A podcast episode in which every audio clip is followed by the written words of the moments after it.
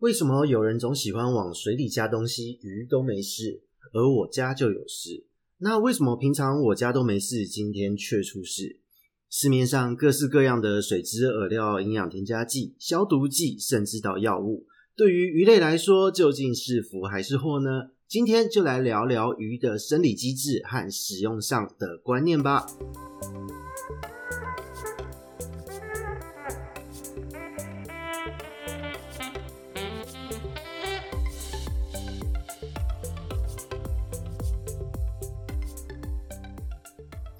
Hello，这里是与梧桐乱乱说的梧桐，我们又见面了。其实呢，今天录这个话题源自于哦，在这一阵子在自己家社群看，难得看到有人讨论，或是说讨战哦，是关于生理方面的一个议题。那起因其实是由于谈到了维生素加入在水里面究竟会不会被鱼吸收呢？那接着就讨论到了 yes or no 的二分法。那其实事实上不是这样的哦，因为这让自己小弟想到，在之前有录过一些话题，那在也加上了就是在这一阵子有很多的疫情相关的讨论。对于很多的事情也都用二分法，比方说药物的副作用、疫苗的副作用等等的，都是用二分法，有副作用就不行等等的这一类的认知，其实我发现在很多人的心里面都是呃深植在人心的哦。那真的就是也想到了，在之前呢录了像黑水、染人液对于斗鱼到底能不能用的直播话题，然后跟塔鱼这边合录的。也是在斗鱼的社群掀起了到底有没有毒，到底能用还是不能用的讨论。那也想起了，就是时间近一点哦，前一阵子解剖了一只因为过度用药，抑制了性腺成熟，甚至因此暴毙的绿赏坦克，也是听说在异形圈掀起了一些热议。那只能说啊，小弟真是红颜祸水哦，不是哦，就是诶，说真的，其实掀起了论战啦，或是对立啦。并不是我们想要分享这些资讯的本意哦，因为在推广的重点呢，我们所推广的重点一直都是在于要正确的用药，正确的使用这些添加物，而不是绝对的不能、不行、不可以用药，用了就会死，或是说懒人液加盐巴一定有剧毒这一件事。那说真的哦，其实蛮无奈的啦，因为被传到去脉络化就算了，而且还被以讹传讹，传得非常的诡异。像这几天就有听到人家传回来一轮，就说当时原始的这个讨论中是说到染液的单宁酸，再加上其他各式各样它里面释出的有机物质。会和鱼体表的黏液哦，就是蛋白质会起一些作用，再加上盐巴之后问题会更多，而且这个还是近几年的期刊研究是有图有资料非常完整的东西，那也提供了期刊出去。结果呢，在传到最后还是被去脉络化，去到只剩下单宁霜加盐巴会有抓状物质，然后呢说我在乱说，那当然被传到这样已经是一个错误的资讯了。那所以呢，只能说人生好难哦。那这边也提醒大家，希望各位在听到任何的资讯的时候，都可以把话听完整，还有就是不要抓错重点哦。有时候有人会听自己懂的部分，我可以理解，可是呢。当你把重要的部分去掉，只留下你懂的部分的时候，好像资讯就跟原始的这个表达就完全不一样了哦。那实际上呢，今天录这个话题呢，来自于这一些小小小小的一些呃直播，或者是我们的的录音引发的一些小小争议点。但说真的，为什么我们还是会继续录呢？因为其实哦，在生物的世界，概念并不是绝对的二分法。像我们这一集就是希望大家哦，在基于这些基础上，能够建立一些在鱼类的生理和药物，还有添加物各式各样的东西使用方面的一个认知哦。首先呢，这边就进入主题了哈。先讲大家还算熟悉的一个概念：所有的东西，所有的添加物，它的毒性取决于剂量。当你在正确的剂量下使用它，它是好东西哦。药物可以治病啊，水可以就是让人新陈代谢啊，这都是对的。但是如果你今天加的太少，你今天要吃药物哦，要治疗疾病，加的太少没有效果，加的太多产生毒性。比方说，以人类来讲，如果你说水，水是好东西，多喝水没事，没事多喝水。那可是当你水喝太多的时候，你可能会因为水分喝的摄取过多，导致水中毒的状况发生。那说维生素哦，养鱼来讲，维生素非常的好。可是呢，脂溶性维生素中的维生素 A，它需要时间让肝脏代谢利用。可是呢，如果你天天加，一直加，连续加它个两三个月，每天都这样子持续添加摄取的话，它也会发生维生素 A 的中毒现象。所以呢，所有的东西呢，啊，不论是添加物、药物等等的，不是不能用，而是要正确的使用哦，以及你要了解到这一个东西、这一个药物它的代谢在一般的生物体内代谢要多久这件事情哦。坦白说，光这个就很难了，因为光是一个药物代谢要多久，就会有使用环境的差异，比方说是在淡水还是海水的环境下使用。再来就是会有鱼种上的差异，而且呢，鱼种的差异之外哦，就算是同一种鱼哦，还会有性别上的差异、年龄上的差异，还有个体上的差异哦。比方说，今天我们讲斗鱼、鲸鱼还有鲶鱼，它们对于同样一个物质，它们的反应就会不一样，代谢的时间就会不一样。那同样是斗鱼来讲好了，斗鱼还会有性别上的差异啊。哦鲶鱼也会有性别上的差异，那再来就是年龄上也会有差异。幼鱼和成鱼对于这一个同样的物质反应上会不同，利用上是不同。再来就是，即使大家的年龄都一样，同一胎鱼你已经都养了五个月、六个月，甚至都养了一年，随便，他们在同一个阶段接触到了同样的物质，你会发现就会有一些个体是紧迫的在那边喘，有一些个体呢则是没有问题，而且状况变得更好。那这一个就是各式各样的差异，各式各样的变因哦。这个是第一点，毒性取决于剂量，而且还要看鱼的这个状况哦，生物的状况。再来第二点是什么？你要知道啊，加进去的东西究竟是福还是祸，有毒还是没有毒，个体状况哦，它会决定了一切。因为呢。呃，所有的东西在水中也许还好，但是进入的个体状况，个体需要利用它和代谢它。所以，如果今天这个个体的状态不好，代谢也不好，好东西都会变坏东西。以懒人液来说好了，如果说今天你加入下去的时候啊，鱼的身体状态很好。接触到这一些物质的时候呢，它就会有更亮眼的表现，或甚至是发情的行为哦。那可以说是繁殖成功的一个临门一脚。因为呢，在很多的一些斗鱼、迷鳃鱼、雷龙等等的鱼种上面。在它已经营养都达到一个 OK 的状态，也进入了繁殖的这个适龄时期的时候，它的整个生长阶段、生理代谢、内分泌都已经到达繁殖的这个准备的时候，你使用懒人液会达到让它更进一步的效果，它会因此哈、哦、产生繁殖的行为，这是可以促成好事发生的。好，真的是临门一脚。可是呢，如果你平常鱼没有好好的照顾它，你可能过度用药哦，定期加药消毒帮鱼洗澡的。或是说你使用了错误的营养成分哦，你今天使用的饲料可能不小心你用湿湿的手摸过，它产生了一些毒性，而且代谢也不是那么好哦。就是你的这个成分可能它一样是蛋白质来源，但是你选择的是植物性蛋白而非动物性蛋白，或是它的动物性蛋白和油脂的含量过高，让鱼根本没有办法完整的代谢的时候，那就导致了脂肪肝的一个发生。这时候呢，鱼的身体代谢能力会很差，特别是呢，期间还用了高温饲养外加用药的朋友，哈，定期会下药的朋友，你的鱼因为它的肝脏非常的忙，要消耗掉体内的一些毒性物质，包含了这些渗透进去的药物，包含了它难以代谢的这一些氧化物，各式各样的东西，肝脏都很忙。可是呢，这个时候鱼如果一紧迫，哦，或是鱼，你觉得你要它快点繁殖，你不管三七二十一，你就把懒人液啊、盐巴全部都加进去。那这一些东西，因为你的鱼本来就没有办法很好的吸收和代谢了，那你又增加它肝脏的负担，这个时候不仅不会催熟，可能还会因此出事哦，真的就会直接暴毙，都是有发生过的状况。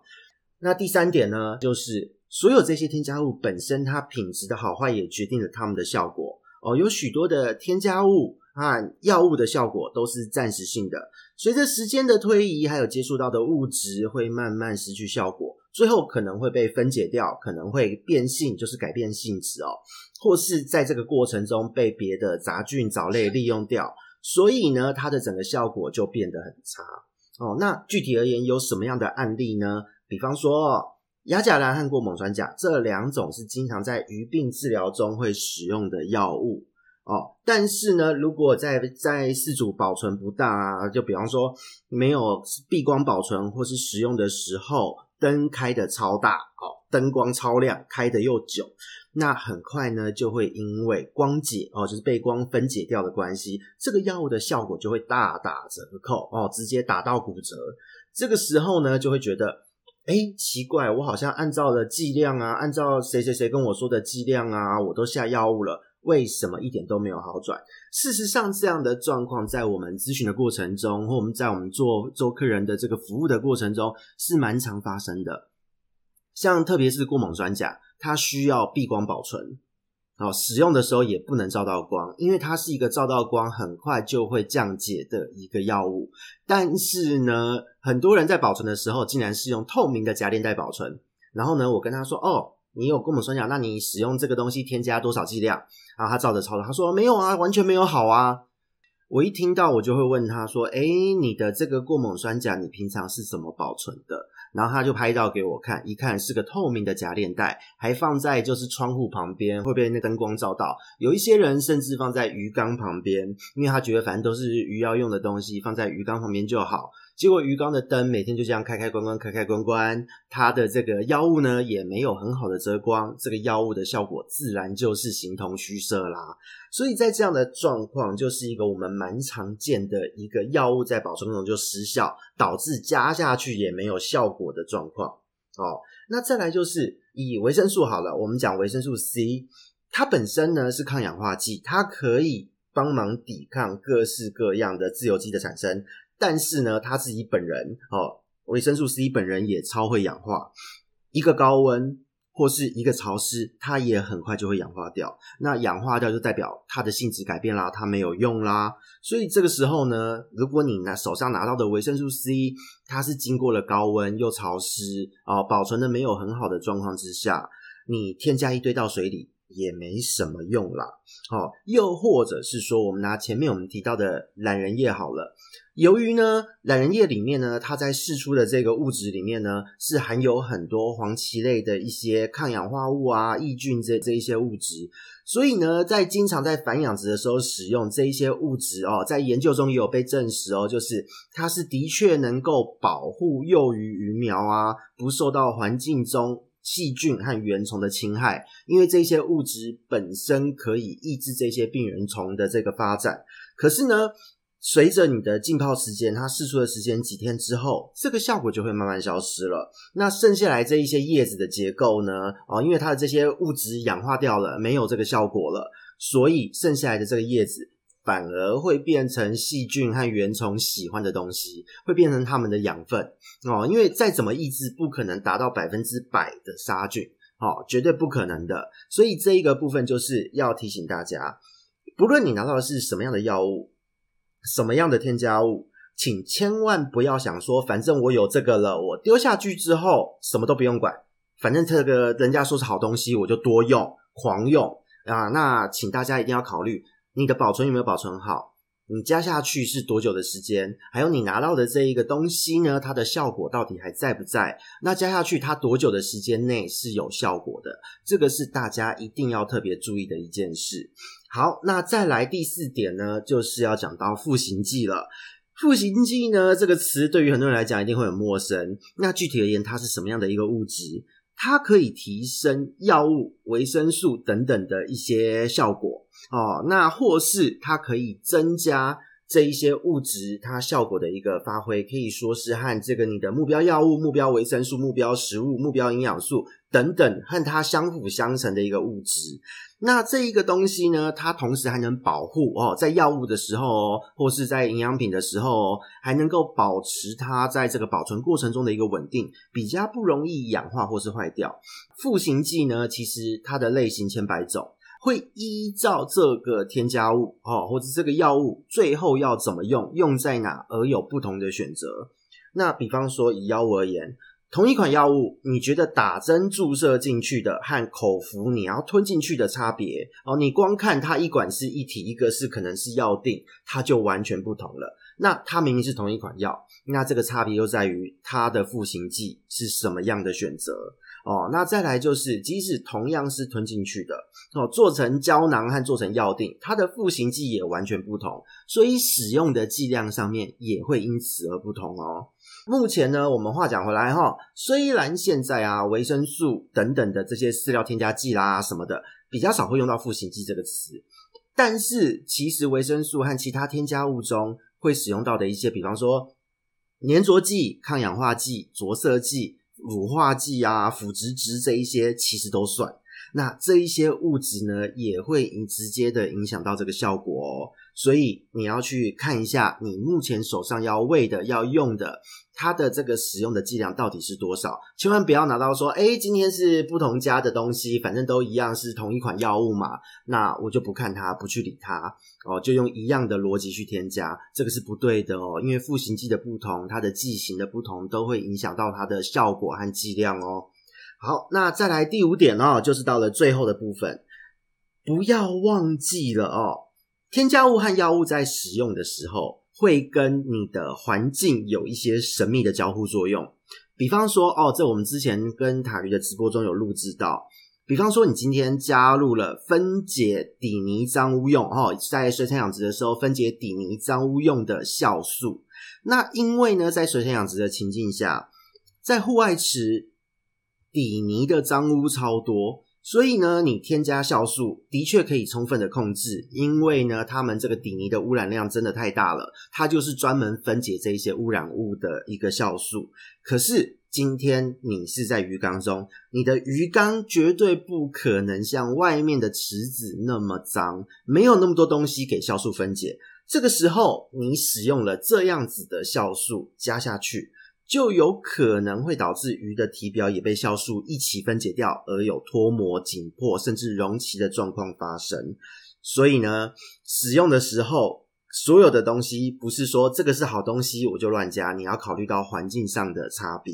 哦。那整体而言是什么样的概念呢？一个环境中哦，一个水体中，它里面含有的物质越多哦，变因越多，影响这一些添加物效果的这个原因也会越多，那你就会越难去掌握使用后的效果。所以这也是为什么哦，我们有时候在下药的时候，或是在治疗病鱼的时候，如果可以的话，都会优先建议各位。在许多的情况，优先把病鱼额外隔离出来处理的原因，因为我们要减少这一些变因，让你的鱼的这个治疗能够顺遂的进行，而不要在你下药的过程中，药物受到了水体环境中各式各样有机物、原虫、杂菌环境中的各式各样的物质的一个影响。那另外我们再讲哦，如果今天呢，我们是添加维生素在水草缸。水草可以利用，没错，但是呢，也会有可能就是由于水草量的不足哦，水草的种类不对，利用效率不佳，或是草的状况不佳，维生素呢加下去反而优先变成环境中的腐生菌啊，或是其他原虫、线虫的利用。那这个时候呢，可能对于鱼类或是水草来说，就是不利的一个状况了。所以呢，讲到这边哦，在今天我们这一集，我们要帮大家做一个小小的结论。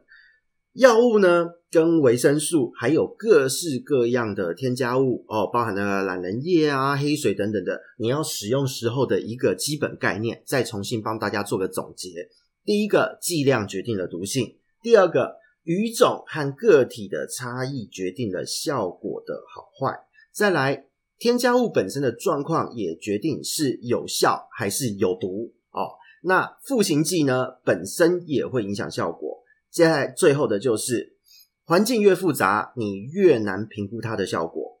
所以呢，听到这边，大家一定会问：哇，听起来好难哦，到底该怎么用这些东西呢？那这边就要提醒各位了，我们养的呢其实是生物，鱼是一种生物，在生物的世界里面，身体状况是一个动态变化的，你一定要观察你的生物。就好比说，我们今天哦，我们是人类哦。今天我的身体状况好的时候，我在搭计程车的时候，也许我闻到了汽车芳香剂的味道。我一开计程车的车门，我就觉得，诶，精神变得更好，心情也更好。今天是一个完美的一天。可是呢，如果我今天早上身体不舒服，整个状态很差，我觉得根本没有胃口，可是我还是得搭车去上班。我今天打开这个车门，闻到了同样的味道，我可能光上车，那个味道冲出来的瞬间，我身体就会觉得整个不舒服，会开始有反胃感，会头晕想吐，甚至因此晕车，整个很惨。所以，同样一件事情，在我的身体状况不同的时候，就有绝对的一个差异。哦，再打一个比方，今天我很喜欢运动，平常运动非常好，对健康有帮助，强身健体，促进新陈代谢。但是如果我今天我感冒发烧了，我还跑去运动，这个时候反而会造成更强烈的一个发炎的反应，也许你的肌肉会更酸痛，也许你发烧会因此更严重。这个都是一个我们在提倡哦，或者说在运动人会一直注意到自己的体能状况的这个情境，因为你的身体状况不好，体能状况也不见得会好。这个时候强迫自己运动，通常不会有很好的运动效益哦。所以呢，我们话讲回来，在饲养生物的时候啊，其实我们在提倡的一直都是希望大家了解这一些添加物、药物的功效、代谢方式和好处益处之后，要更着重在生物的观察。你先去看它的反应，再来决定这一些添加物到底要不要用，用多久，用多少，什么时候用。那如果说很难判断，或是你真的自己没办法判断，怎么观察都觉得好像看起来没有差，那么就欢迎大家来找塔鱼手札或是鱼活通我这边来帮各位做个咨询咯，因为这个是需要综合评估的一个状况。那么以上是今天的小话题，分享给各位。这边是鱼活通乱乱说，我们下次见喽，拜拜。